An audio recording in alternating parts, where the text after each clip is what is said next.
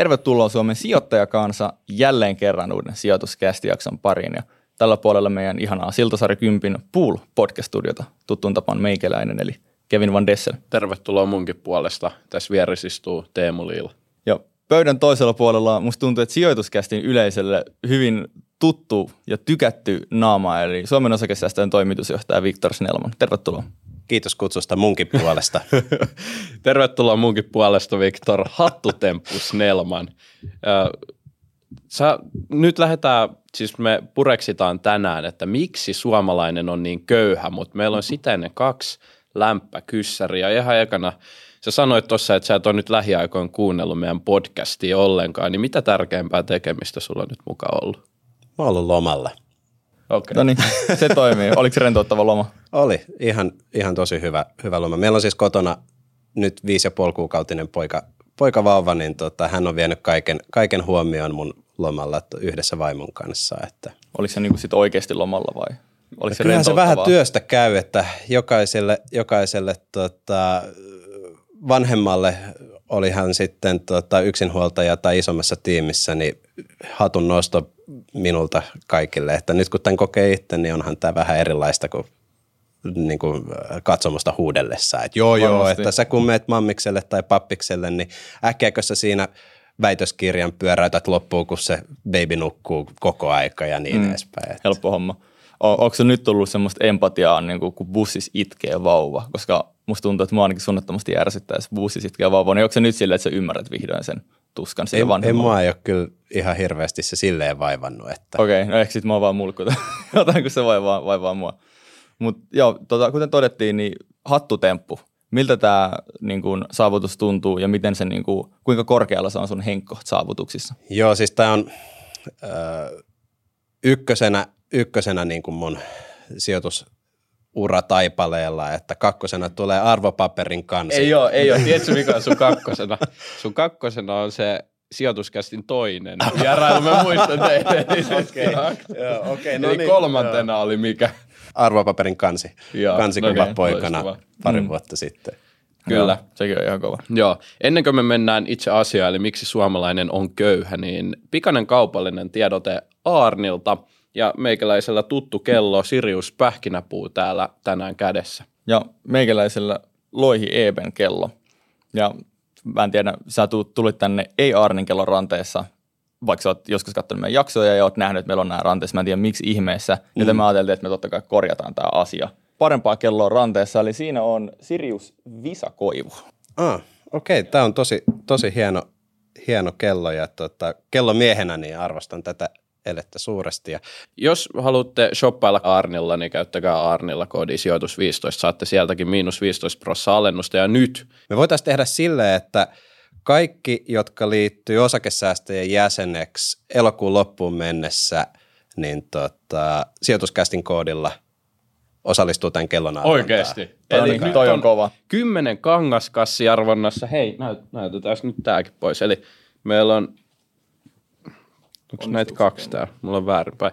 Eli sijoituskästin 10 kangaskassia plus Arni Visakoivu kello ja me arvotaan nämä kaikkien elokuussa Suomen osakessa ja heinäkuussa, ketkä kerkes jo liittyy, mutta nyt vielä elokuun aikana liittyneiden kesken. Mutta käyttäkää koodi sijoituskästi kampanjakoodi kohdasta, niin olette mukana arvonnassa. Pitäisikö tehdä vielä silleen, että otetaan tota, me kolme ja sitten pari-kolme onnekasta arvotaan ja mennään yhdessä syömään lounasta ja juttelemaan osakkeista. Toi olisi kova. Eli se on vielä yksi palkinto. Joo. No niin, on nyt on ihan hirveä, hirveä setti.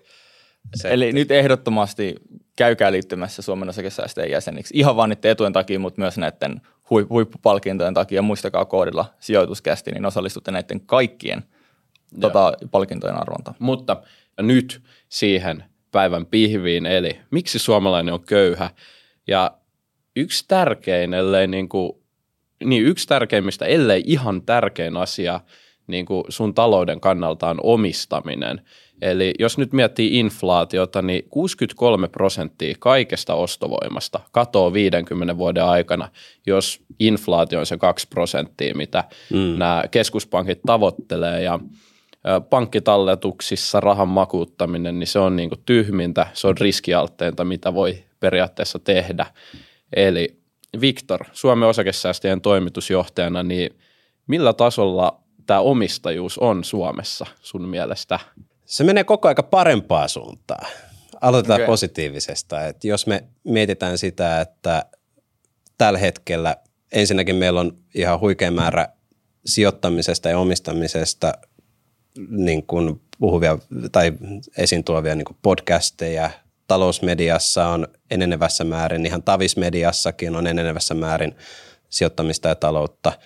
Meillä on, öö, nykyään se on nyt, eli entinen Tatja Nuoret, niin tota, järjestää tämmöistä sijoittajakoulua sun muuta. Me koko aika mennään oikeaan suuntaan ja nythän pari vuotta takaperin, kun lans, lanseerattiin ajatus vauvan osakesäästötilistä, jonka asiantuntija Ylellä tuntuu olevan Kevin, niin tota, ö, jos se menee eteenpäin ja maaliin, niin meillähän tulee sitten niinku kokonainen sukupolvi, jotka omistaa jotain.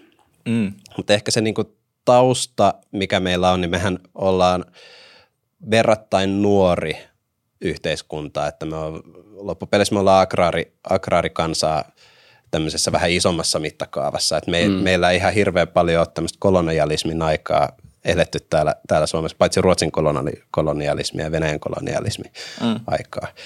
Et meillä ei ole ehtinyt vielä kertyä sitä ylisukupolvista vaurautta.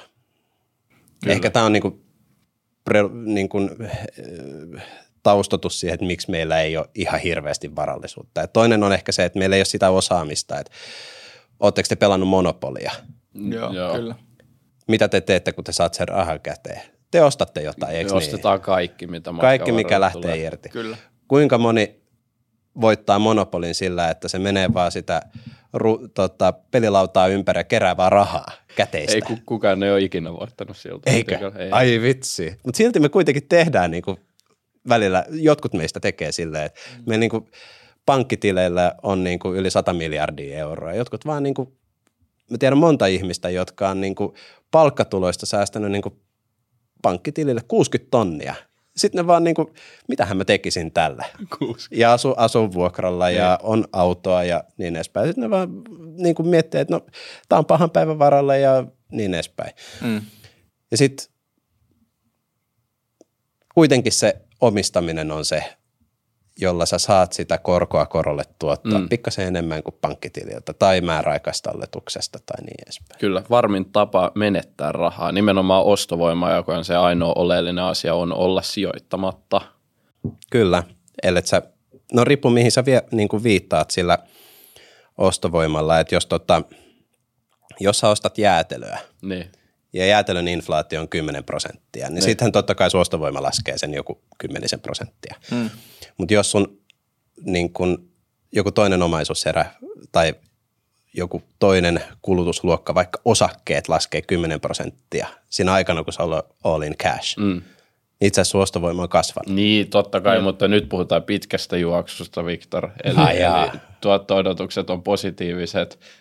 Se on- Tämä jakson pointti, meidän pitää nyt kannustaa, kannustaa sijoittamiseen, älä käännä takkiin. Jep. Tota, ö, sä mainitsit sen vauvojen osakesäästötilin. Se on musta ihan mielenkiintoinen aihe, niin haluatko vähän sille avata sitä ideaa, jos se on jollakin ihan niin kuin täysin UFO-konsepti? No, mennään, mennään pari vuotta taaksepäin. Meillä oli tota, työ- ja elinkeinoministeriö asettanut tämmöisen tota, omistajuuden työryhmän, jota veti Juha Sipilä. Ja sitten tässä työryhmässä mietittiin, että minkälaisia keinoja olisi edistää omistajuutta Suomessa. Ja yksi tämmöinen elementti oli sitten vauvan osakesäästötili, eli käytännössä jokaiselle vastasyntyneelle luokkaa äitiyspakkauksen yhteydessä tai, tai siinä vaiheessa, kun sä saat sotun ja sulla on nimi, niin sitten sulle avattaisiin niin kuin ja sitten valtio tekisi sinne pienen talletuksen. Silloin puhuttiin jostain 300 eurosta, nyt puhutaan 500 eurosta. Ja sitten vanhemmat hoitaisi sitten sitä sijoitustoimintaa siellä osakesäästötilin sisällä. Okay. Ja tota, tämä on niinku ehkä se tarina siinä taustalla. Ja sitten jossain vaiheessa kuul, oli tämmöistä, että valtio voisi suoraan omasta salkustaan siirtää jotain Solidiumin tai valtioneuvon kanslian omistamia osakkeita pikkasen sinne. Ja tämähän on tota, tosi nerokas, nerokas juoni. Saada kansalaiset sijoittamaan ja ottamaan, ne vanhemmat ottamaan selvää sijoittamisesta, mm. koska siinä äitiyspakkauksen mukana tulisi jonkunnäköinen sijoitusopas, joku semmoinen niin perusteos, näin sä lähdet liikkeelle.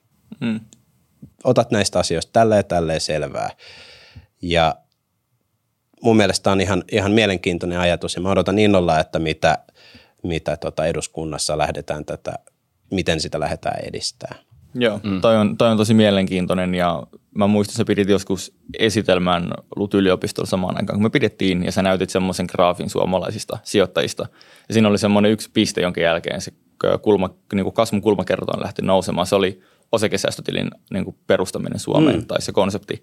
Niin tämähän voisi olla semmoinen toinen niin kuin selkeä mm. kiintopiste, että niin kuin tämän jälkeen nyt saadaan taas uusi tämmöinen niin kuin boosti siihen Kyllä. kasvuun. No varsinkin, jos Suomessa voi syntyä joku 40 000 vuodessa, 30 000 mm, vuodessa, niin se, jos meillä tällä hetkellä on joku miljoona sijoittajaa, osake, niin kuin osakkeenomistajaa Suomessa, ja sitten me yhtä, tai arvoosuus tai osakesäästötilin niin kuin omaavaa sotua on Suomessa noin miljoona, Joo. jos ollaan nyt tosi täsmällisiä, niin jos me saadaan siihen se niin kuin mitä kolme prosenttia – tälleen mm. lisää, niin onhan se aika paljon.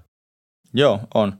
Jos miettii nyt, että me sitten saataisiin tämmöinen niin kuin suurempi potti suomalaisia sijoittaa, niin millaisia kansantaloudellisia vaikutuksia tai mitä merkitystä sillä sitten niin olisi?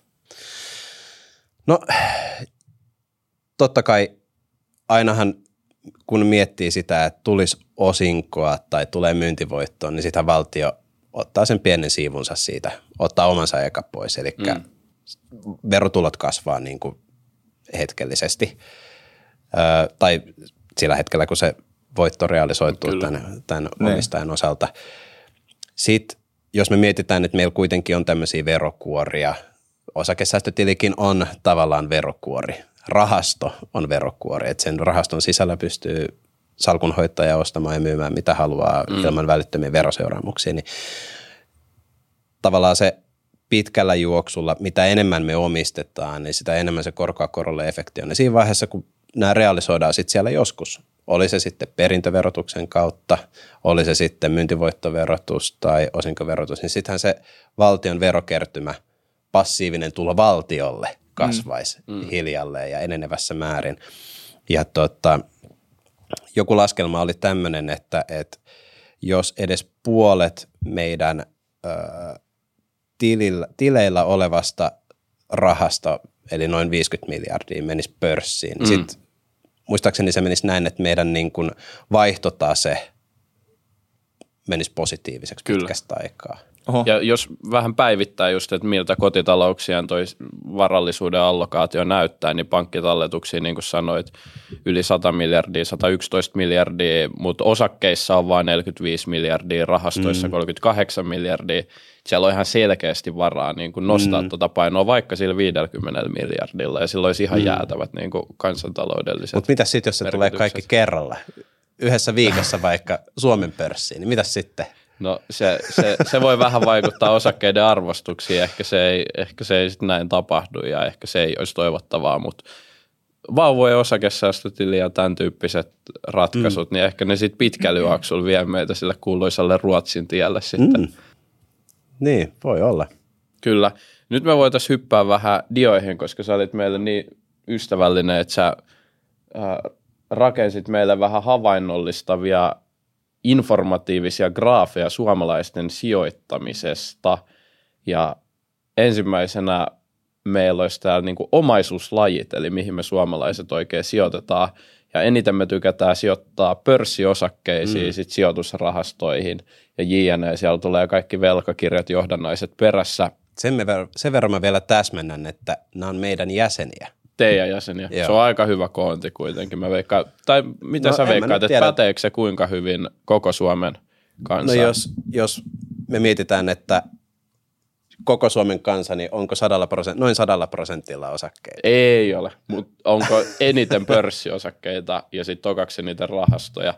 Niin, öö, se, ei, ei, niin, ei, kun se itse asiassa pitää paikkansa, koska 45 miljardia oli osakkeissa ja rahastoissa 38. Tota, jos me katsotaan tilastokeskuksen aineistoa, niin ykkösenä varallisuuseränä meillä kaikilla niin kuin, tai kansakuntana eri ikäluokilla on oma asunto, oma Joo. pääasiallinen asunto. Sitten sen jälkeen tulee muut reaalivarat ja siellä tulee metsä, kiinteistö, niin kuin sijoituskiinteistöt ja, Joo. ja autot ja kellot, hienot Arnin kellotkin löytyy sitten sieltä ja niin edespäin. Ja sitten vasta sen jälkeen tulee rahoitusomaisuus. Ja sitten siellä rahoitusomaisuudessa on se 110 miljoon, miljardia tilirahaa ja sitten nämä tota, osakkeet, rahastot, Joo. ETF ja vastaavat. Et, Kyllä. et se niin kuin kaikista tuottavin omaisuusluokka, eli osakkeet ja rahastot, niin se on niin kuin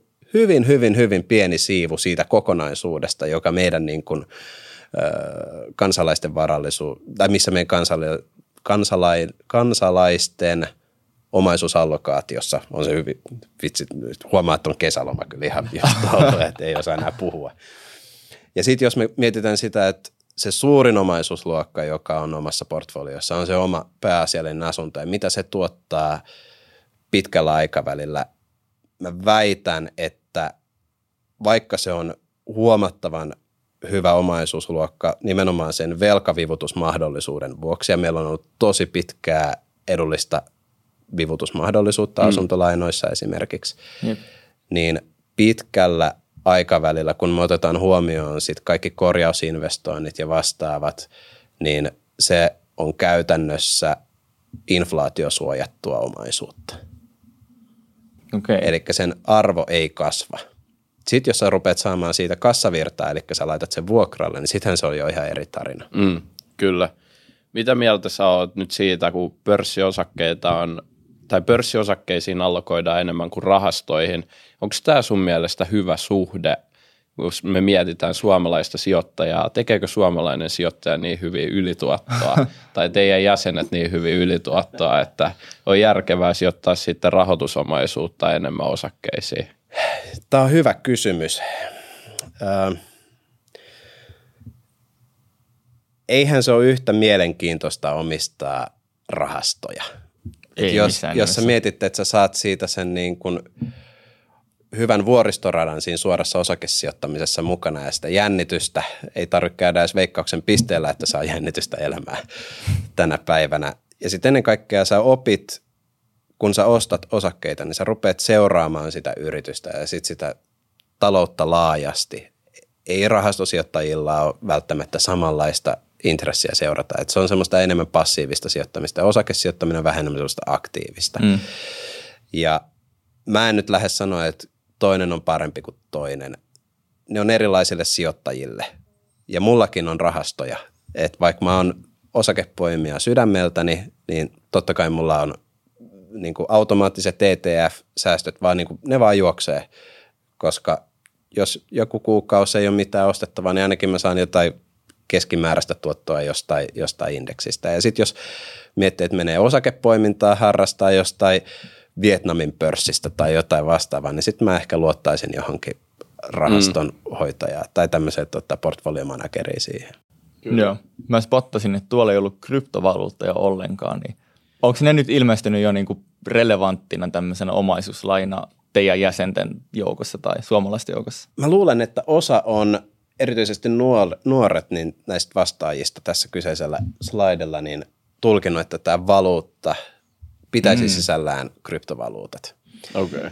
Mutta me ollaan tehty myös sijoittajabarometritutkimus ja tuossa, olikohan viime vuonna me laitettiin sinne ensimmäisen kerran tota, ö, kryptoomaisuuserät yhtenä, yhtenä tota, että ootko sijoittanut, onko sun pa, ö, sijoitusmäärä tässä kasvanut, laskenut viimeisen puolen vuoden aikana, niin tässä meidän vastaajan joukossa muistaakseni 10 prosenttia totesi, että he ovat jossain vaiheessa sijoitusuransa tota, sijoittanut kryptovaluuttoihin tai kryptoihin. Okei, okay. Joo. mielenkiintoista. Kyllä. Mennään vähän eteenpäin. Tämä on mielenkiintoinen jakauma, tämä miten tämä jakautuu miesten ja naisten välillä. Nimittäin meillähän on siis paljon dataa. Sitä tulee tosi monesta lähteestä ja oikeastaan kaikki sanoo, että naiset on parempia sijoittajia kuin miehet. Ihan ensiksi, Viktor, pystyt sä allekirjoittamaan, että tämä vielä pitää paikkansa?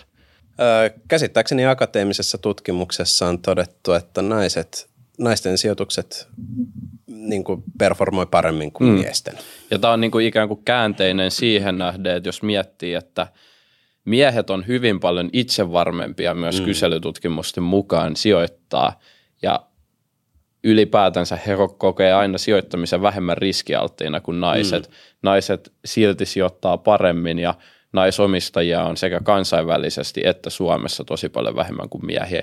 Tässä näkyy nyt teidänkin jäsenistä, niin osakkeenomistajia. Onko nämä? Kaikki suomalaiset. No niin, nämä on nyt kaikki suomalaiset. Nämä on kaikki suomalaiset. Kiitos. Eli kaikista suomalaisista naisomistajia on 34 prossaa ja ä, miesomistajia 66 prossaa, eli noin niin kuin kolmasosa vaan osakkeenomistajista on naisia. Niin minkälaista muutosta tällä saralla on nyt nähty niin kuin ihan lähiaikoina ja onko se ollut positiivista sun mielestä? Tämä on mun käsittääkseni kasvanut hiljalleen, tai siis tasottunut. Joo. Lähestynyt sitä noin 50-50 jakaumaa, mikä tota, meillä Suomen yhteiskunnassakin on miesten ja naisten välillä. Silloin kun mä aloitin kolmisen vuotta sitten osakesäästöjen toimarina, niin mulla on mielikuva, että silloin toi oli 32 prosenttia toi naisten osuus. Että se on niin kuin okay. hivuttautunut ylöspäin. Sitten meillä on semmoisia hiljaisia signaaleja, kun katsotaan esimerkiksi osakesäästötilien, Euroclear julkaisee osakesäästötilien ikäjakaumaa myös, että niiden osakesäästötilien lukumäärää ja sitten kuinka paljon siellä on varallisuutta sisällä. Ja sitten sieltä me huomataan, että, että alaikäisillä, eli tytöillä ja pojilla, niin se on suuri, se on niin kuin aika lähellä 50-50 se mm. jakauma, joka viittaisi siihen, että meillä vanhemmat on aika valistuneita.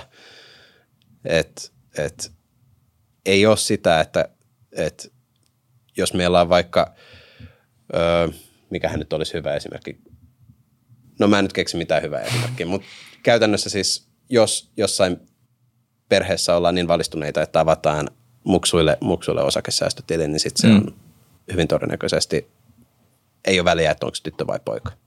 Niin, niin, kyllä. Ja hiljalleenhan se sieltä sitten tulee 50-50 jakaumaan. Mm. Joo, se, se, olisi kyllä, se olisi kyllä hyvä homma. Osaatko kommentoida, että miksi naiset on parempi sijoittaa kuin miehet tilastollisesti?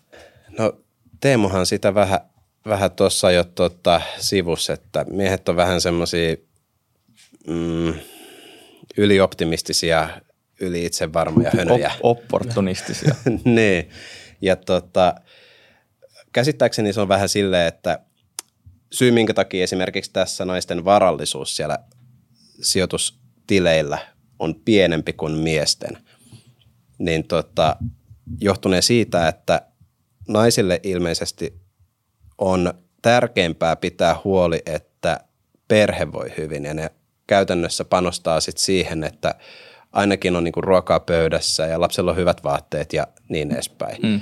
Ja sitten toisaalta tässä myös näkyy vähän se, että naiset kuitenkin on enemmän matalapalkka-aloilla, eikä jää sit sitä sijoitettavaa varallisuutta niin paljon. Jep. Ja kun naiset lähtee sijoittamaan, niin ne hyvin paljon todennäköisemmin kuin miehet ottaa kirjat käteen ja lukee siitä aiheesta useammankin kirjan, käy jossain sijoituskurssilla, esimerkiksi osakesäästäjät järjestää sijoittamiseen liittyviä peruskursseja kaikille jäsenille, löytyy ilmaiseksi webinaarin muodossa tai tuommoisessa tota, sähköisessä muodossa meidän sivuilta. Ja naiset ottaa asioista huomattavasti paremmin selviää. Ja sitten ne aloittaa maltillisesti ja ne mm. katsoo ja ne harjoittelee sitä toimintaa systemaattisesti. Miehillä on vähän enemmän ehkä semmoinen all in ja kaikki tämmöiset pumtsipum osakkeet mm. ja tämä nyt kun tämä on laskenut 50 prosenttia, niin sen on pakko nousta 100 prosenttia ensi viikkoon mennessä ja Joo. niin edespäin. Et Joo, meillähän täällä olikin tätä naisten ja miesten salkkuvertailua, jota voidaan katsoa ja jostain lähteestä mä just luin, että keskimäärin niin kuin nainen perehtyy enemmän, että siellä netistä jonkin, jonkun lähteen mukaan, jota mä en nyt valitettavasti muista, mutta kuulosti just samalta, mitä itsekin tuossa sanoit, niin yleensä naiset on niin kuin parempia hajauttamaan ja niillä on vähemmän riskisiä omistuksia, niin kuin tässä naiset tota, vasemmalla, miehet oikealla tyypillinen suomalaisen osakkeenomistajan salkku ja sitten kolme, niin naiset käy myös vähemmän kauppaa, eli tällainen ostaja-pidä-strategia on sitten niin kuin suositumpaa. Tehdään harkittuja liikkeitä. Niin. Onko nämä harkittuja liikkeitä? Marimekko, Nordea, Stockman, Musti, Elisa, Fiskars. Niin, näähän on tämmöisiä vahvoja, vahvan brändin yhtiöitä, eikö se ole?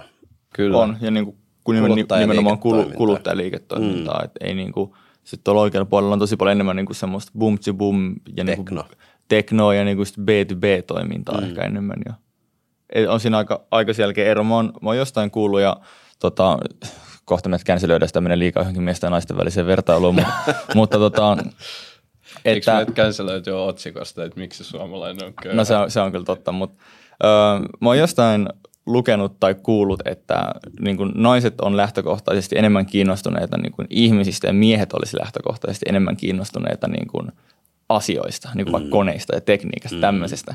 Niin eikö se vähän niin kuin näy tuossa sijoituseroissakin siinä niin kuin tavassa ja strategiassa sijoittaa, että naiset sijoittaa just marimekkoon ja tämmöisiin tavalla, mitkä niin kuin liitetään niin kuin ihmisen arkielämään ja miehet tommosia, missä on niin kuin siistiä teknologiaa ja makeita niin kuin innovaatioita. Mm.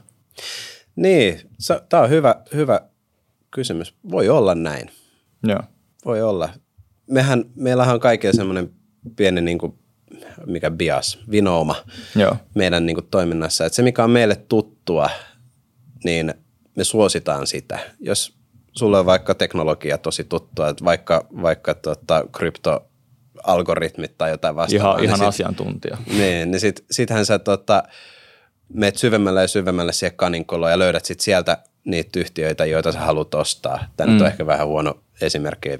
Meillä ei taida olla mitään muita kuin Coinbaseit ja vastaavat, jotka on pörssilistattu. Tai sitten jos, jos Teemu on, fanittaa hirveästi urheiluun, niin sitten siellä on niin Nike ja Under Armour ja vastaavaa. Ja sitten sä menet niin toiseen kaninkoloon ja rupeat suosi siellä niin niitä tiettyjä yhtiöitä. Niin.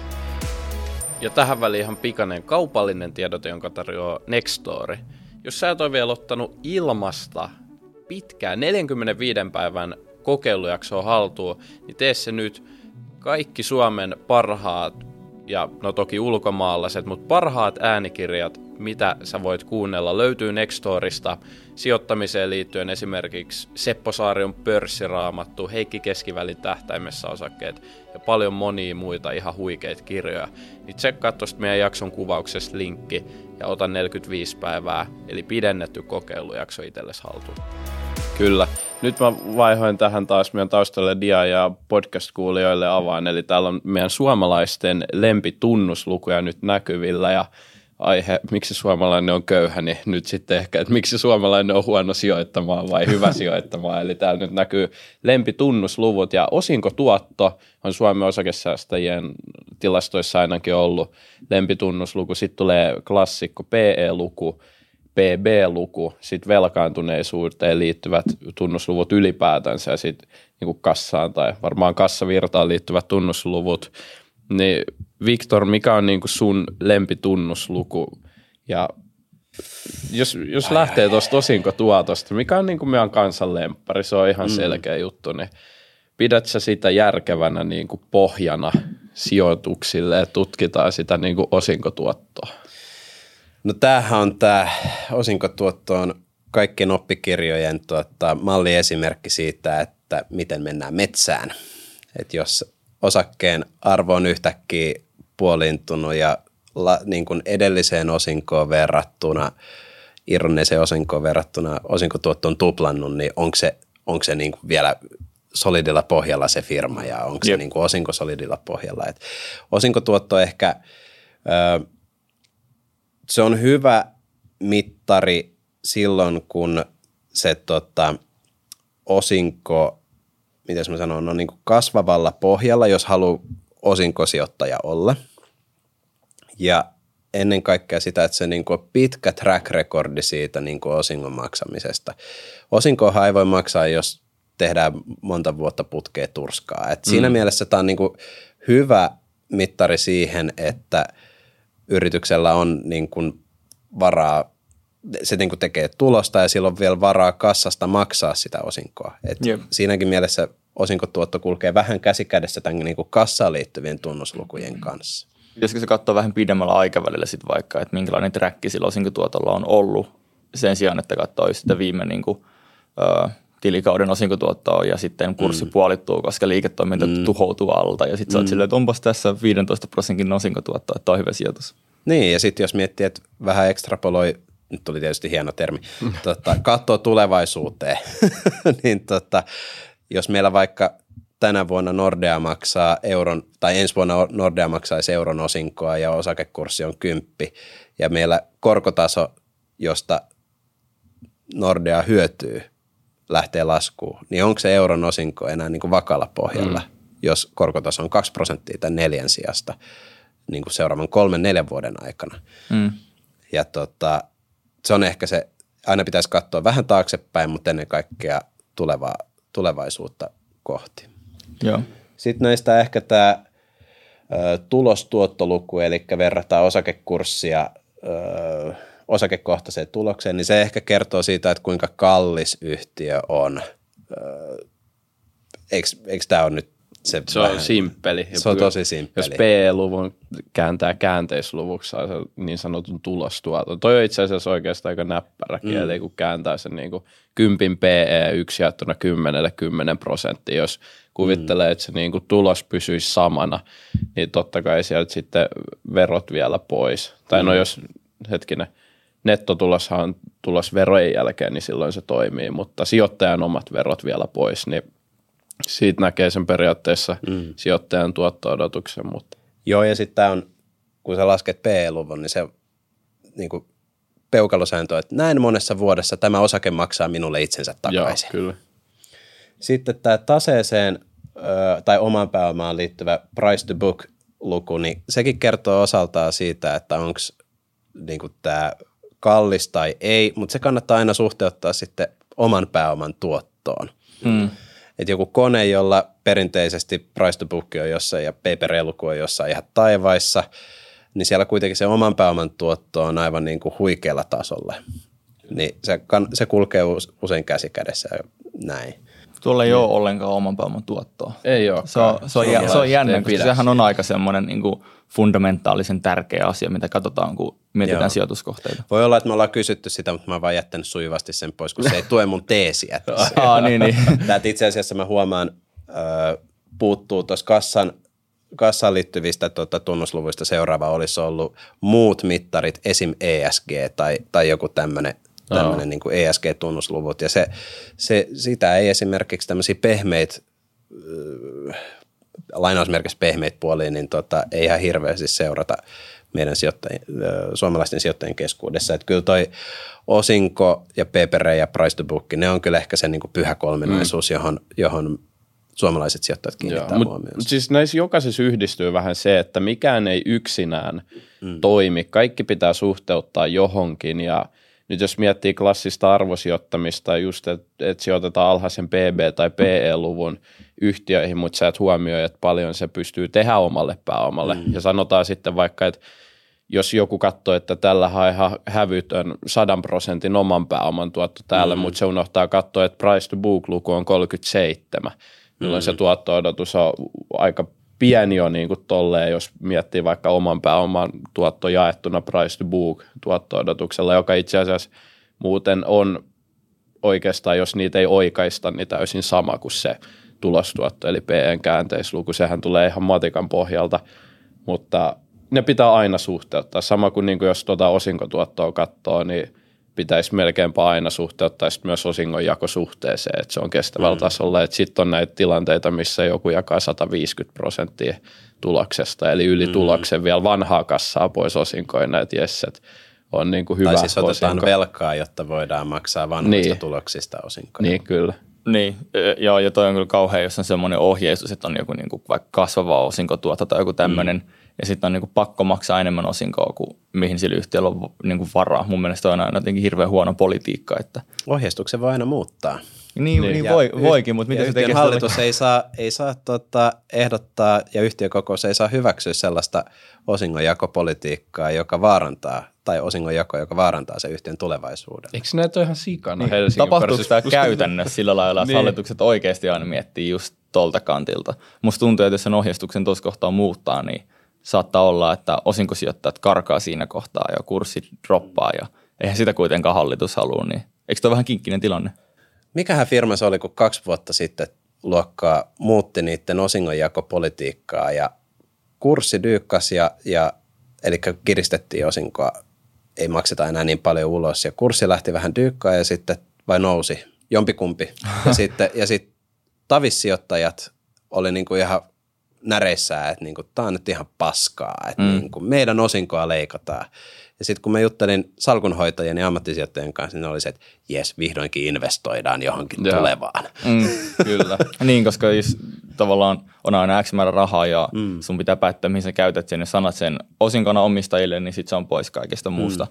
Mutta toi Teemun aikaisemmin pointti oli kyllä tosi hyvä, että sä et voi ottaa vain yhtä tunnuslukua ja olla silleen, että tämä on se, miten mä sijoitan – me by the way tehtiin Kästiet keskivälin, kannattaa käydä tsekkaa Kästiet keskivälisarja Heikin kanssa, että miksi sun lempitunnusluku on huono. Ja sitten tulee toinen jakso tässä varmaan lähiviikkoina, niin just tästä aiheesta. Kyllä.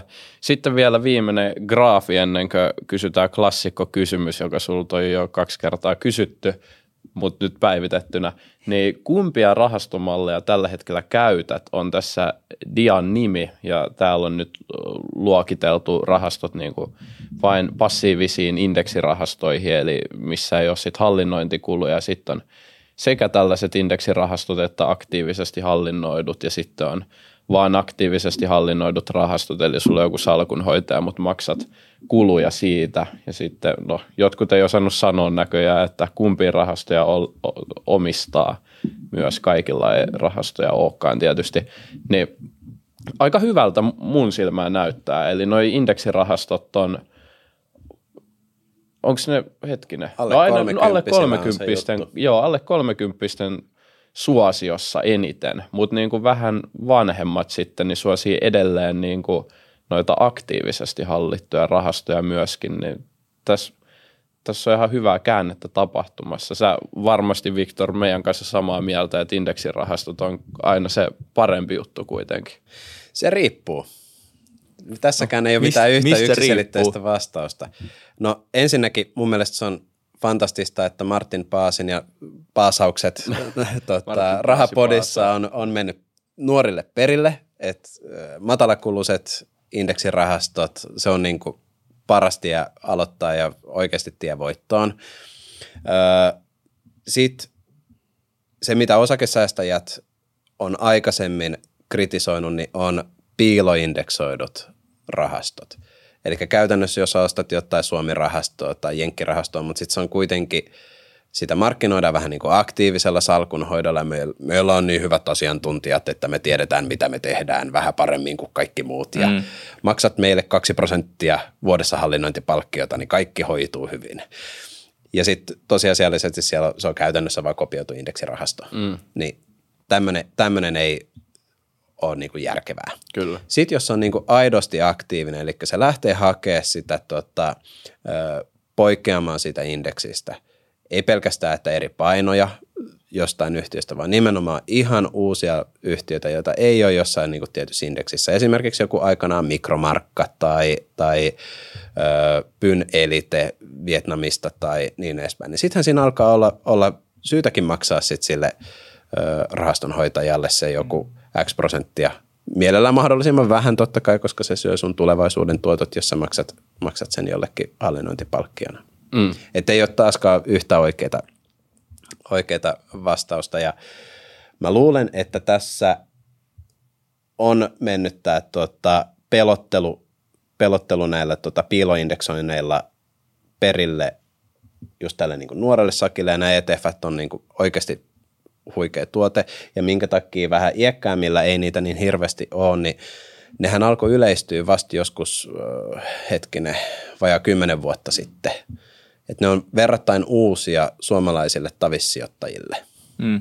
Niin se saattaa ehkä tässä vähän näkyä. Niin johon se paha sitten siinä kohtaa, jos sulla on merkittävää varallisuutta, niin lähtee myymään niitä pois sieltä verokuoresta ja sitten tunkee johonkin toiseen, niin eihän se välttämättä, välttämättä kannattavaa ole. Eikö akateemisten tutkimusten mukaan aktiivisesti hoidetut rahastot häviä kuitenkin indekseille. Ja siis kaikki aktiivi, siis joo, oot, oot oikeassa. Myös osakepoimijat, tämmöiset tavissijoittajat niin kuin minä, niin, pitkä, niin pitkässä aikasarjassa niin me ja ammattisijoittajat ja kaikki, niin me hävitään indeksille. tai rahastot häviää indeksille. Ja se johtuu siitä, että sitä indeksiä on hirveän vaikea voittaa loppupeleissä pitkässä juoksussa, koska sulla on aina ne kulut, hallinnointikulut, ne, ne syö niin kuin sen ylituoton, mahdollisen ylituoton pois. Ja meillä on tosi harvassa, muistaakseni se on vain joku niin kuin luokkaa alle 10 prosenttia salkunhoitajista, jotka niin kuin pitkällä pitkällä aikajänteellä sattuu voittaa markkinaa. Ja no. niilläkin on huonoja vuosia. Eihän ne joka vuosi voita. Kyllä. Salkuhoitajilla on vielä ekstra vaikeuksia siinä, että niillä on tämä niinku massapako ja kaikki muut, kun se Joo. paniikki tulee, niin sun on pakko myydä suomistuksia ja sitten sun on pakko katsoa vaan isoimpia yhtiöitä tai sitten sä oot rajattu keskisuuriin yhtiöihin mm. ja sitten sulla on joku tietty markkina. Ja siinä on tosi paljon kaikkia tällaisia niin kuin säädöksiä, minkä mm. puitteissa sun täytyy pelata. Ja esim. Jenkithan on tunnettu myös tällaisesta kulttuurista, että salkuhoitajiahan haukutaan, niille saatetaan antaa potkuja ainakin ennen, ennen Peter Lynch puhui tästä paljon, mä en tii, tietysti tiedä, että onko se nykyään vähän muuttunut, mutta sä saatat saada mm. jo niin kuin etukäteen niin paljon kuraa niskaa, että sun on pakko ostaa vaan niitä kansan suosiossa olevia osakkeita, koska jos sä meet sinne roskakoriin, niin sut saatetaan heittää vaan menee sieltä niin kuin mm. hetkellisen niin kuin huonon tuoton seurauksena. Mm. Niin se voi olla just näin, että mm. Sun pitäisi niin kuin salkunhoitajana keikuttaa venettä ilman, että sä keikutat liikaa venettä. Niin, jep. Joo, ei ole mikään, mikään helppo tasapaino varmaan. Niin kuin Poiketa indeksistä, kunhan ei ihan liikaa poikkea niin, niin, niin just sille, että tehdään asiat omalla tavallaan, mutta kuitenkaan ihan liian omalla tavalla niitä Joo, yksi, yksi juttu, mikä tuolta vaan pistää mulle silmään, niin on, että 10 prosenttia yli 60-vuotiaista ei osaa sanoa, että mitä, minkälaisia rahastoja niillä on, niin miten, miten tämä on niin kuin mahdollista, että, että siellä on noin suuri porukka ihan sille kujalla? Että eikö nyt niin kuin osakesäästäjien pitäisi yrittää vähän sit kouluttaa niin kuin jäseniä myös tästä? Joo, se voi olla, että nämä on tota, öö, varallisuuden hoidon piirissä, että et käytännössä, tai private bankingin piirissä, ja siellä mm. sä oot antanut täyden valtakirjan sun niin kun, varallisuuden hoitajalle, joka sitten on ostanut sulle joitakin rahastoja tai niin edespäin. Tai sitten sä et vaan oikeasti tiedä, että sulla on ollut tosi hyvä myyjä dis, niin kuin siinä deskillä ja sitten sä oot, joo joo, laitetaan vaan. Joo, Ota siltä ja siltä tililtä. Joo.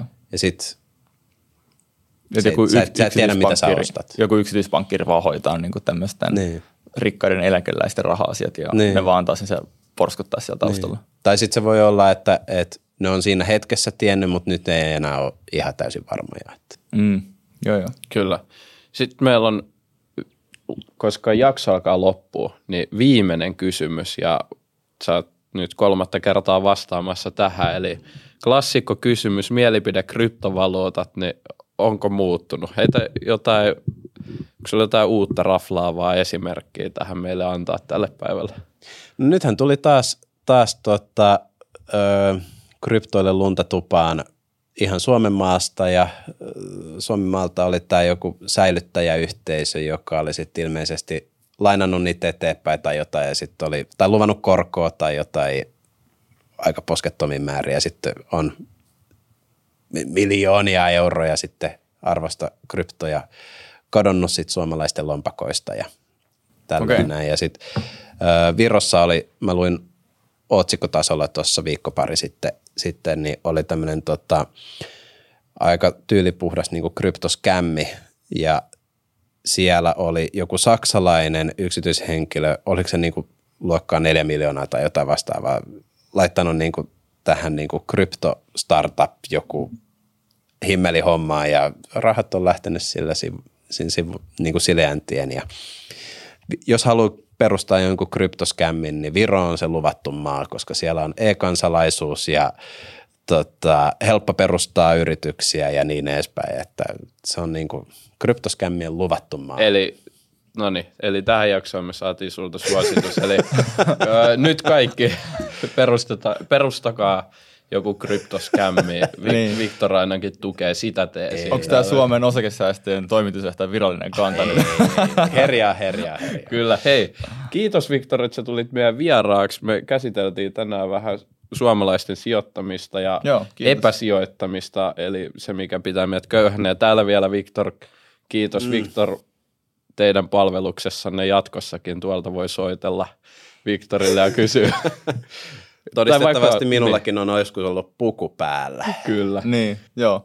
Ki- joo, kiitos, kiitos munkin puolesta, niin kuin Teemu tässä kohtaa sanoi. Oli tosi kiva saada se tänne taas jälleen me kerran. tämä kassi? Ei Joo. annettu vielä. No niin, hei. Ah, kiitos. Joo, me, tosi meidän hieno. piti kyllä antaa se silloin. Viimeksi kun käytiin dinnerillä, niin sanoit meille kangaskassit, Joo. niin nyt on meidän vuoro. Tosi hieno, sulle. kiitos. Mä itse asiassa, tässä on vielä, vielä tota, Oho, teille, teille vielä vastavuoroisesti. No niin. niin Ai et. Nuorten osakesäästäjien kangaskassi. No niin, me ollaan Yes. vielä nuoria osakesäästäjiä. Joo.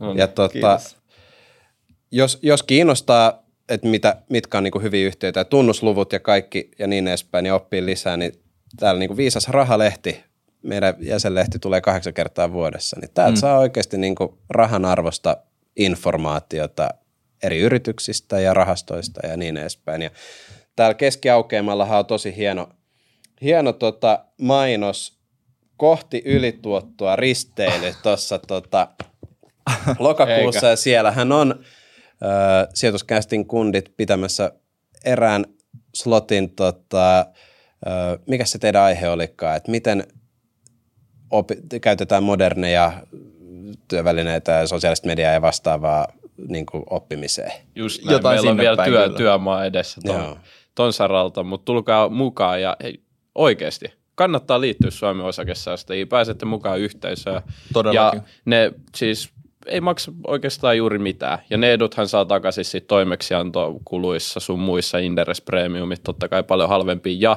meillä oli Arnin kello tulossa arvontaa, kymmenen sijoituskästin kangaskassia. Ja ja lounas, oliko se kahdelle meidän kolmen kanssa, joten laittakaa koodi sijoituskästi tai sijoituskasti molemmat menee läpi, niin kampanjakoodi kohdasta. Mutta Eikä Kiitos. siinä sen enempää. niin, Kiitos Viktor ja kiitos kuuntelijat ja katsojat, että jaksoitte katsoa ja kuunnella tänne asti. Ja suurin osa teistä YouTubessa ei jostain syystä tilaa meidän kanavaa, vaikka te kuuntelette ja katsotte näitä videoita. Joten jos te kuulutte tähän enemmistöön, niin klikatkaa tilanappia. Viktor kai sä tilaat meidän kanava. Heti tämän jälkeen. Ai vitsi. Mitä? Et Mitä? ole vielä Come on. Come on. No mut Viktor tilaa tämän jälkeen ja tilatkaa tekin. Suuri kiitos ja Kiitos. me nähdään ja kuulee ensi kerralla. Se on moro. Moro. Mutta semmoisen mä sanoin, että mä tilaan teitä Spotifyssa Oi. ja tuossa Google podcastissa, mikä se Ai on. molemmissa. Joo. Ai vitsi.